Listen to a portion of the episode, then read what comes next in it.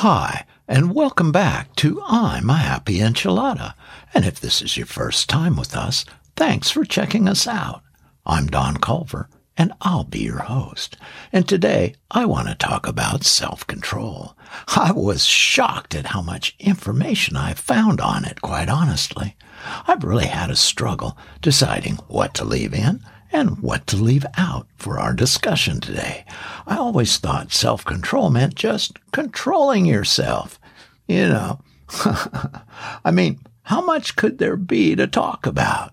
Well, seems there's tons. And after researching it, I have much more respect for what it is and what it means in each of our lives. So let's get started. Okay, let's start with a good definition. It goes like this. Self-control is the ability to control behaviors in order to avoid temptations and to achieve our goals. The ability to delay gratification and resist unwanted behaviors or urges. And may I add, the ability to behave sensibly and calmly even when you feel angry, offended, and excited. Self control is an important skill to develop because these same emotions occur in any person who feels that their needs or desires are not being met. However, a person who lacks self control may respond in a variety of ways, including with anger, physical violence, or by turning to unhealthy coping mechanisms. And here's something thought provoking. The general theory of crime is a criminological theory about the lack of individual self-control as the main factor behind criminal behavior. Research has found that low levels of self-control are correlated with criminal and impulsive conduct. Whoa!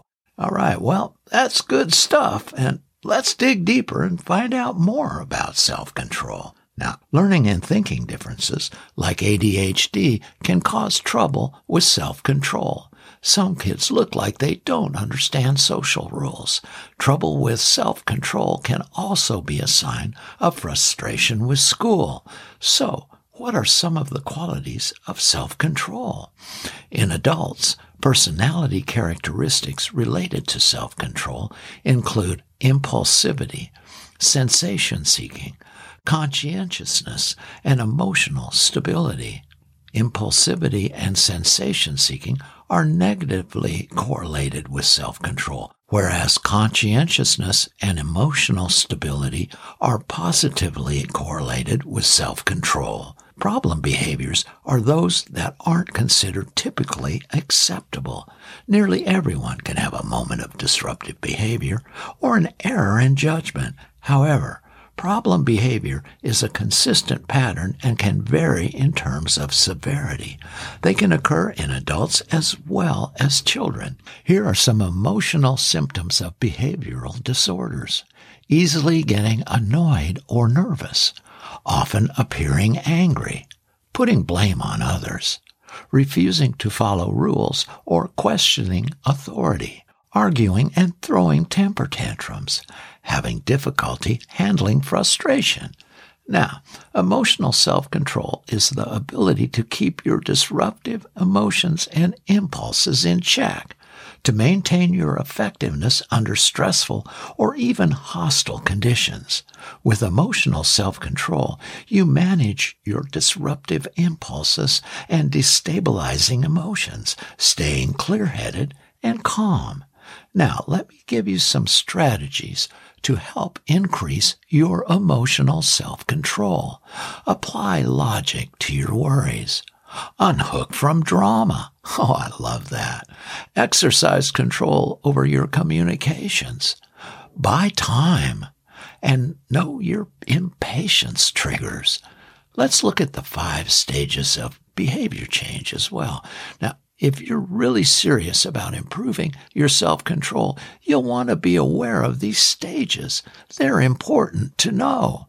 Matter of fact, they also apply to any changes you want to make in your life. So please pay close attention.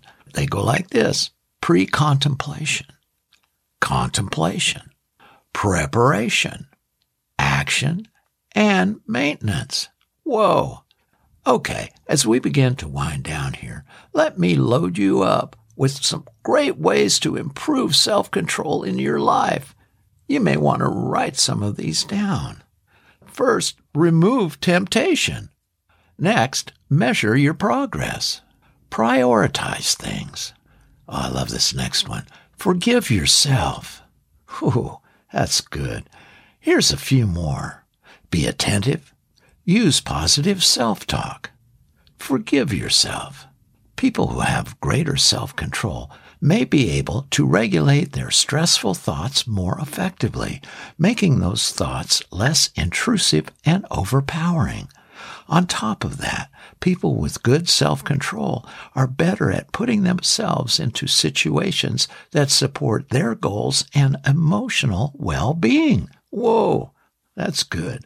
Also, Findings indicate that higher self control was related to better relationships and interpersonal skills, higher grade point average, less binge eating, more secure attachments, and higher self esteem. Well, that's all I've got. So until next time, God bless and be a happy enchilada.